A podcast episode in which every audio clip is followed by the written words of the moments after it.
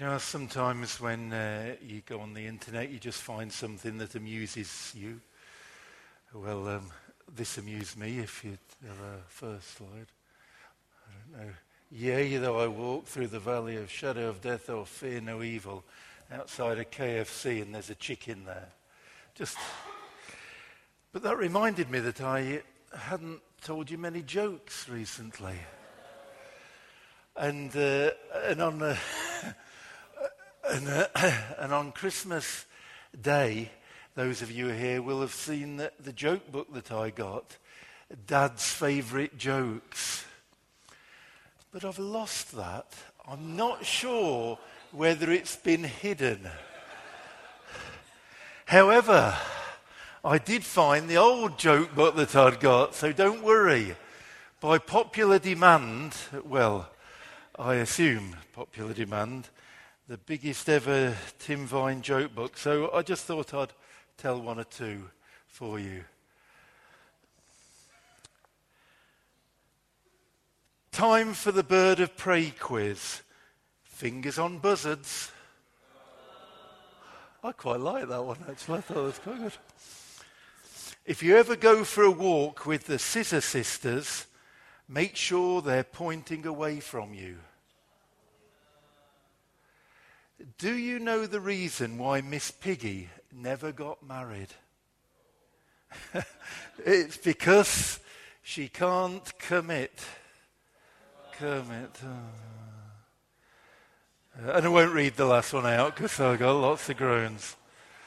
Oh, where's all the groans? Because I wouldn't read out the last one. Oh, no. And don't forget the notice that Colin read out. If you didn't think those jokes are very good, there's uh, the Andy Kind concert at Lim Church, and uh, you can go to see that. So, that was just a digression, really. Nothing to do with the, the lost this week on Essential Jesus, as we continue this journey through exploring Jesus, we have um, the parables of, of Jesus. This week, it's all from Luke's Gospel. And you may have been reading, if you've been following it, hopefully you have. There was a good Samaritan. There was the, uh, the rich fool who built all these storehouses but then was to die. There's a great banquet and the excuses that people gave for not joining in the kingdom of God. There's a persistent widow. But the one that I've chosen to preach on is, if we could have the next slide, Luke 15. We're going to hear the whole of Luke 15. And there's three parables all about the lost. The first two are very short parables. We've already had uh, a, a video production of one of them. And then the third one is, is a longer one. As we hear these stories, maybe all three might be familiar to you, maybe some of them. Please don't do the thing that it's easy to do, oh, know this one, and you just switch off. Pray that God will, will teach you, perhaps through the familiarity, teach you what that means for your life, the life of the church, the mission of the church. Let's begin as Pam will uh, read us the, uh, the first two parables.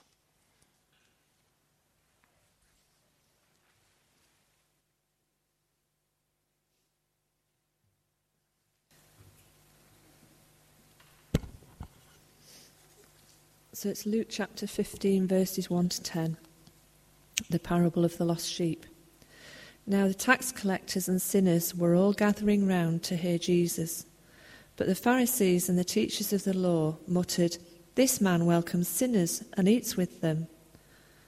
Then Jesus told them this parable Suppose one of you has a hundred sheep and loses one of them.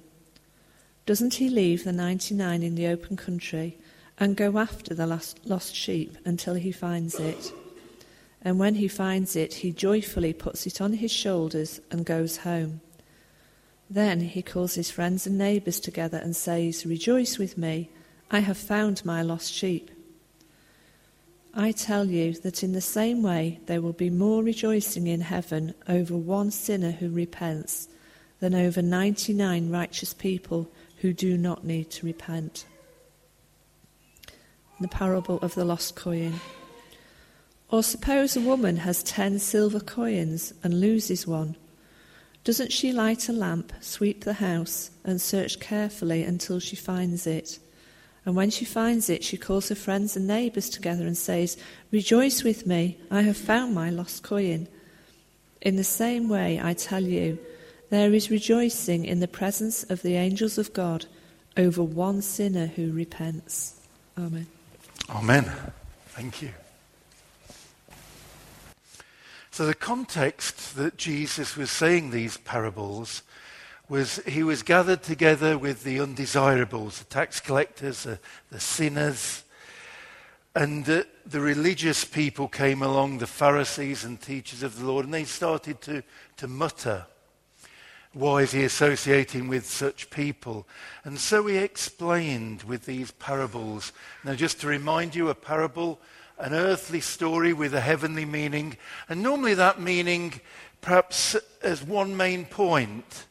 But there's lots of other depth to them as well because they're stories. And the main point, I think, is the same in, in both of these stories. Verse 7 tells uh, that I tell you that in the same way there will be more rejoicing in heaven over one sinner who repents than over 99 righteous people who do not need to repent. That God's heart is for the lost. And then that's reiterated at the end of the, the second story. In the same way, I tell you, there is rejoicing in the presence of the angels of God over one sinner who repents. The rejoicing, God's heart is for the lost. So, uh, using analogy, Jesus expresses this. Shepherd's heart is for the lost sheep, leaving the 99 and going after the lost one. God's heart, therefore, is for the spiritually lost. The woman's heart is for the lost coin. God's heart is for the spiritually lost. That's the main point. That is the point that we need to grasp. That if we're Christians, our heart should be the same as, as God's heart, and so our heart should be for the lost. There are some differences, and I don't want to labour the point, but just a sheep, well, perhaps that's like the person who goes wandering off away from God, maybe intentionally or maybe unintentionally, and finds themselves away from God. And we all know people who perhaps are like that, as Colin mentioned, we can pray for those. And maybe that includes us as well. The coin is a little different. If we think about it, the coin got lost, but maybe the coin didn't bother. You know, it, it was just in a different place. It didn't feel itself because it's an inanimate object, lost. It was just in a different place. And perhaps that's like some people who haven't wandered away from God, they're just in a different place. And perhaps they don't even think, well, I need God. And we can all think of perhaps people like that too.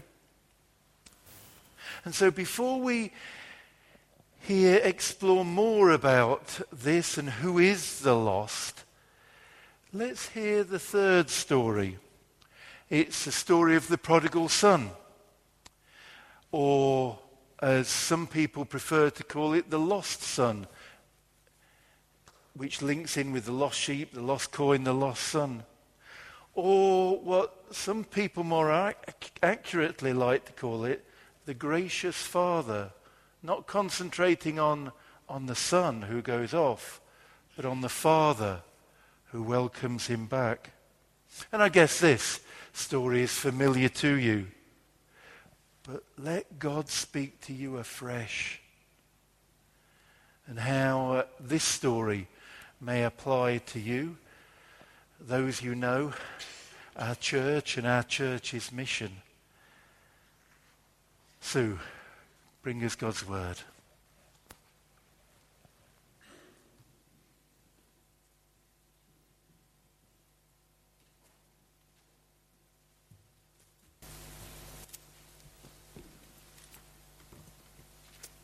It's Luke 15, verse 11, the parable of the lost son. Jesus continued There was a man who had two sons. The youngest one said to his father, Father, give me my share of the estate. So, I, so he divided the property between them.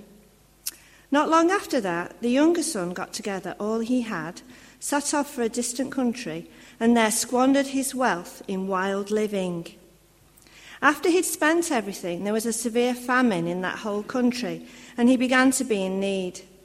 So he went and hired himself out to a citizen of that country, who sent him to his fields to, to feed the pigs.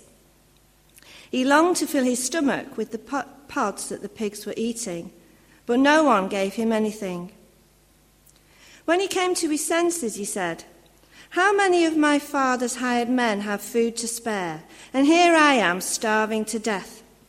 I will set out and go back to my father and say to him, Father, I have sinned against you, against heaven and against you. I am no longer worthy to be called your son. Make me like one of your hired men. So he got up and went to his father. But while he was still a long way off, his father saw him and was filled with compassion for him. He ran to his son, threw his arms around him, and kissed him. The son said to him, Father, I have sinned against heaven and against you. I am no longer worthy to be called your son.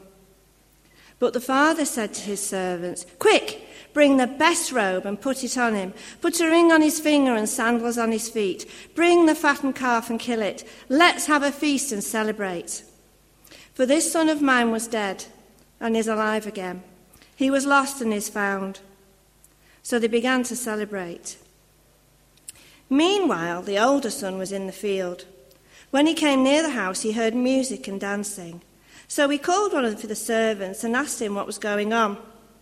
Your brother's come, he replied, and your father has killed the fattened calf because he has him back safe and sound.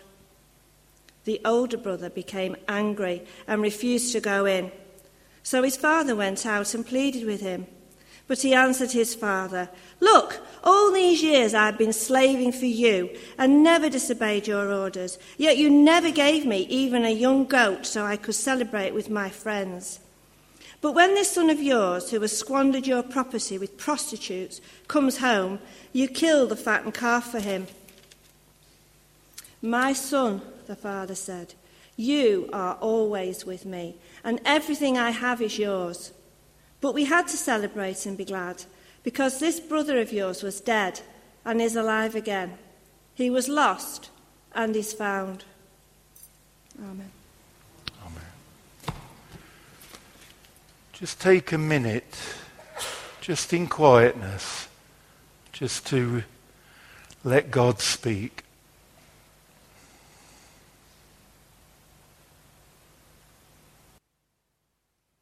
Amen. Could I have a slide up, please, Colin?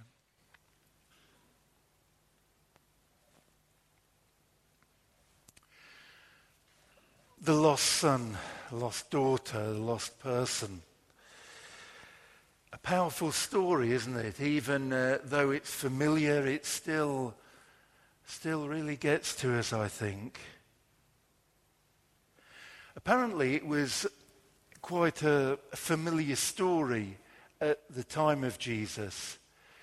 Other rabbis said it, but Jesus changed it.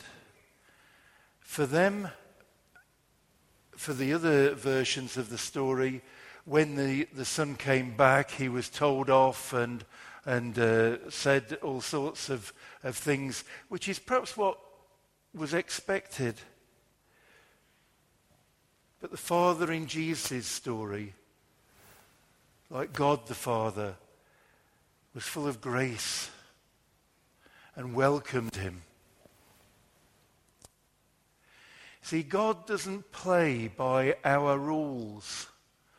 And sometimes that frustrates us that God doesn't play by our rules, that He's, he's full of grace, full of truth. There was a, a conference some years back about different faiths, and, and they were trying to answer the question what's, what's unique about Christianity? When C.S. Lewis entered the conference and said, Well, that's simple. It's grace. And he mentioned the Buddhist Eightfold Path, the Hindu doctrine of karma, the Jewish covenant, the Muslim code of law. All these offer a way to earn approval. Only Christianity shows us God's love, God's grace, unconditionally. But we often seem to live in a world of ungrace, if that's a word. That God's grace is, is hard for us to fathom. Philip Yancey, who wrote, uh, who's written many books, but he wrote, What's so amazing about grace? And I'd like to just read an extract from it. He said this I have meditated enough on Jesus' story of grace to let their meaning filter through, writes Yancey. Still, each time I confront their astonishing message, I realize how thickly the veil of ungrace obscures my view of God. A housewife jumping up and down in glee over the discovery of a lost coin is not what naturally comes to mind when I think of God. Yet that is the image Jesus insisted upon. The story of the prodigal son, after all, appears in a string of three stories by Jesus the lost sheep, the lost coin, the lost son, all of which seem to make the same point. Each underscores the loser's sense of loss, tells of the thrill of discovery, and ends with a scene of jubilation. Jesus says, in effect, do you want to know what it feels like to be God? When one of those two legged humans pays attention to me, it feels like I just reclaimed my most valuable possession, which I had given up for lost. And so God's heart is for the lost. And our heart should be for the lost. And that should direct us as a church, as individuals, as, as groups, to be outward looking, to want to see the, the lost return. The tax collectors and sinners in the story were, were all gathered around to hear Jesus, and, and, the, and, uh, and the Pharisees and the teachers of the law were muttering. I wonder if the Pharisees and the teachers of the law got it, what Jesus was saying. I wonder if we get it. Well, the teachers and the Pharisees of the law are represented by the older son in the prodigal son story, who became angry and refused to go in. They didn't like the fact that God doesn't play with our rules. They didn't like the fact that God rejoices and, and welcomes sinners. And the parable leaves the older brother fuming outside the, the party. What will he do? Well, as we read the rest of the gospel, the Pharisees and the teachers of the law tried to put Jesus to death, which provides us, if you like, with an end to that parable. Far from rejoicing at Israel's lost sheep who have gathered around Jesus, the Pharisees and the teachers of the law conspired against Jesus. But like the prodigal, Jesus did die, but then was resurrected and, and came back again into a new life in God's loving presence.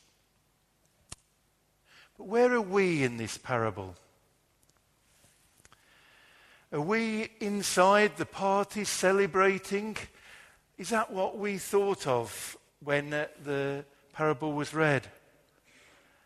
Or if we're honest, sometimes we can stand outside with our arms folded, refusing to come in because God doesn't play our own rules. A question Who is the real prodigal in the story? I'd like to suggest that he's not the one with the shady past, but he, he's the one who stays outside the one who couldn't bring himself to forgive, the dead one, the lost one, is the one who stubbornly chooses to remain outside of the Father's party. There's different sorts of loss, different sorts of prodigals. And I'd like to spend the, the next sort of 10 minutes just exploring the different losts. And maybe Maybe God will speak to you as I share these thoughts. You see, there's some people who are obviously lost, you know, living lives that are obviously not God's will for their life. And we need to seek those and, uh, and seek to draw them back to God. And, and there's uh, good examples how we've done that and rejoice in that. But there's others who are not seemingly lost, but are lost to God. Let's have our next slide. If we think of a journey, see, there's some people who haven't even started on the spiritual journey. They've not wandered away from God. They've not even started on the journey. It's like their car is still in the drive. And if you ask them, they say, Well, I'm okay. I've got a house, I've got a job, I've got a family, I've got interests, I've got hobbies. What do I need of God? If we're honest, that's how a number of people are. And for them, it's perhaps harder to see that in everyone there's this God shaped space that needs to be filled. That if these other things were taken away, what would they have? And, and what about eternal life? But these people are lost. And maybe God is speaking to us too. Next slide, please. And it takes time and effort to find someone who is lost especially someone who is spiritually lost, like the shepherd who went searching and like the woman who, who searched and searched. But this is what God is calling us to do. Yes, please. In our mission, in our vision, it, it starts off with tilling and planting, tilling, preparing the ground, using this agricultural analogy, and then planting the seeds planting the seeds of the gospel. That is a major function of our, our church to reach out to the lost. And this needs to continue and this needs to grow. Sometimes churches can, uh, if they're not careful, be insular, but we need to keep on planting the seed, tilling the soil to reach out for the lost. But also, I want us to see ourselves. And how might we be lost in some way? Let's have the next slide. See, this is the further mission, uh, the vision of our church tilling, planting, and then harvesting nurturing and flourishing. Are we flourishing? Are you flourishing? If yes, well, that's wonderful. And we think about the journey. If no, well, maybe in some ways you're lost and need to just come back to God, but know the rejoicing that there is. Yes, please. So, if we're flourishing, if we're going the right way up a one way street, if we're, if we're on this journey and we're, we're going well, then rejoice in that. And perhaps you might like to share that. Thank you. It's like being on a motorway. You know, you're really getting there. And that's, that's wonderful. Just rejoice in that. But is our spiritual life more like a, a dead end? A bit stark, the contrast there, isn't it? But it can be stark. You know, one day we're going along and then bang, something happens. Is this more like our spiritual life? Maybe that's a bit harsh to call it a dead end. Yes, please. A cul-de-sac is such a nicer word, isn't it? Um, apparently, a, a, a cul-de-sac means uh, the bottom of the bag. Um, uh, if you know any French, you can perhaps. Well, French don't use this. They use the word impasse. It was. Um, it's a very old phrase um, from before. But however we dress it up, and sometimes we can pretend, oh yeah, we're going on okay. We need to know and be honest before our God. Thank you. Maybe it's more of a wandering road that we're on. Maybe it's not a dead end, but we're, we're wandering a bit and um, uh, yeah, we're getting somewhere, but not too fast. And, and I could have put other slides up about um, maybe we're at a lay-by or maybe we're, we're on a diversion. You, but you get the picture. I don't need to labour the point. Perhaps this next slide. You know, that uh, sometimes this can, if we're honest, can be our spiritual lives. Sometimes there's reasons for that, just like there's reasons when we get halted when we're on a, an actual journey. Yes, please. You know, the um, car's broken down, and um, but you know that can be fixed, and uh, and then we get on with the journey. And sometimes there's things in our lives that happen, and um, uh, but and affect our spiritual lives, but then um, uh, they can be restored. We look to others, look to God for help. Thank you. Sometimes it's a bit more major, and that we're really in a, in a mess.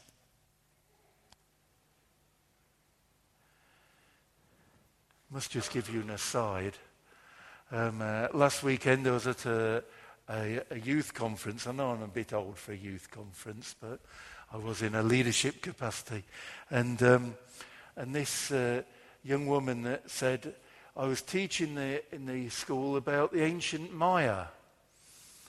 And, uh, and I said, I don't know what the ancient Maya was. And I imagine this, this sort of um, wet sort of um, uh, mire, this swamp and she said, no, the ancient Maya, the Mayan civilization in South America. And uh, so I felt really ignorant because I didn't know that. Anyway, sometimes our spiritual lives is a bit of a Maya.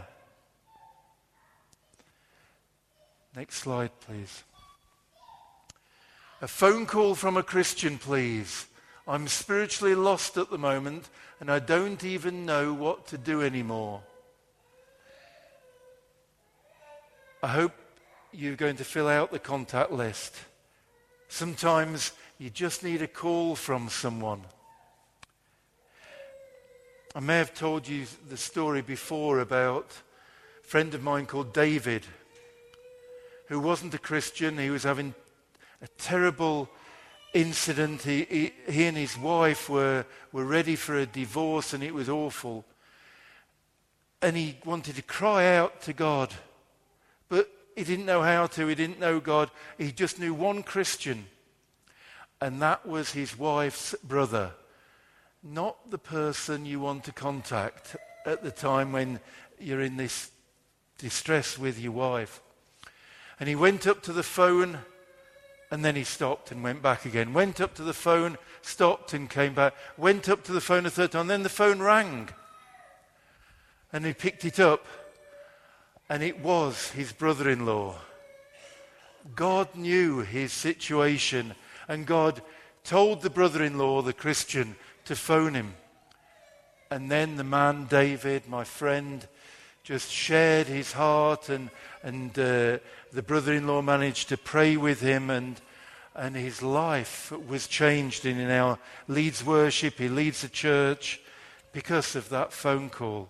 Sometimes we just need to help one another because, next slide, never let us stumble in the road by the end of the journey. If our spiritual lives are struggling, like I started the, the talk saying, if our lives are going well, then that's wonderful. But if we're struggling, it's not the end of the journey. It's just something we need to come back to God about. Thank you. And know His amazing grace. I, I briefly mentioned John Newton and how God took him. If God can take John Newton, He can take all of us.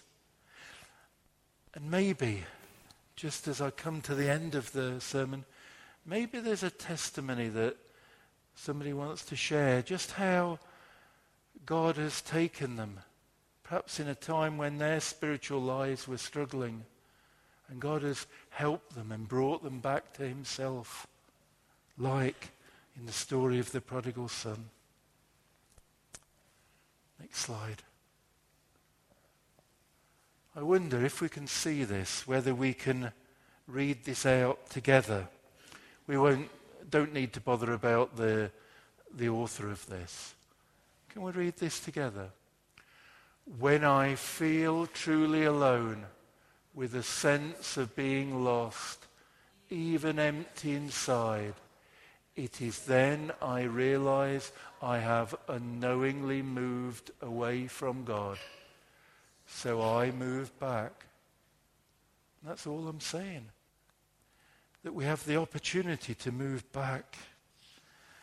And He will accept us and love us. And the prodigal, the father in the prodigal son story didn't ask for explanations, just welcomed his son back. And I just encourage you. We're going to um, uh, end with a, with a time of, uh, of worship, but also I, I think it'd be good to, uh, to offer prayer. And so I'm going to invite Sally out, and, um, and, uh, and I'll be here. And maybe if we have more people, some of the elders might come out or others, and, uh, and just be able to offer prayer for people who just want to recommit, want to say, Yes, I want to come back to you. And you see, sometimes it can be because of some sin, something that's, that's wrong and caused that blockage. And we can confess that and know His forgiveness. Sometimes that's not the cause, and it's, it's not a question of, uh, of being judged. Sometimes we've just wandered off. Sometimes we're just in the wrong place.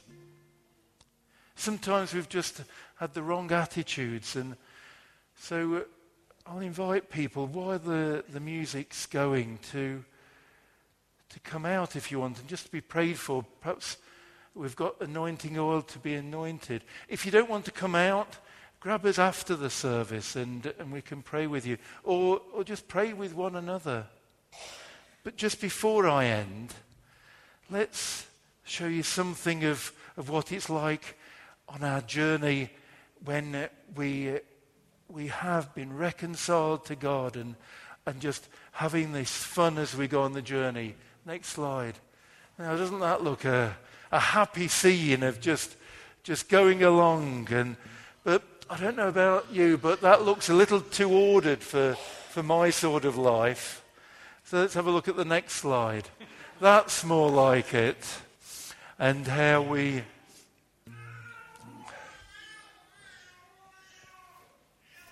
and, uh, and, uh, and how maybe our lives are a bit chaotic, but we, we're going on with God. And the, the next slide. And I'm learning this as we're starting to pack, preparing for our move. But life is like a road trip. Enjoy each day and don't carry too much baggage. And I'm finding that out physically, but spiritually, perhaps there's baggage you need to just uh, get rid of. And then the last slide. I don't know this author, but it's just a picture with God on the open road. How about that? Just on your motorbike. I've never ridden a motorbike actually, but I can just imagine with, uh, with God with you, just out on the open road. And, and that is the journey perhaps that, that we want. And so, come if you want prayer. Maybe, like Colin was saying about others who need to find God, maybe afresh, maybe for the first time. Maybe you want to pray for them. Just let us be led by God through the music, through the prayers, through what God's been saying to us. Let's just pause in prayer before we sing. Heavenly Father, we thank you for this message. And we thank you that lostness comes in many ways. We pray for the lost. We pray for the lost outside of this church. We pray for any who perhaps are not lost as such, but a little unsure of where they are with you. We pray, Lord, that they will just come back to you and say, Lord, take me and lead me on to the open road with you. Lord God, may this be a time of response to you in prayer and in song. We pray in Jesus' name. Amen.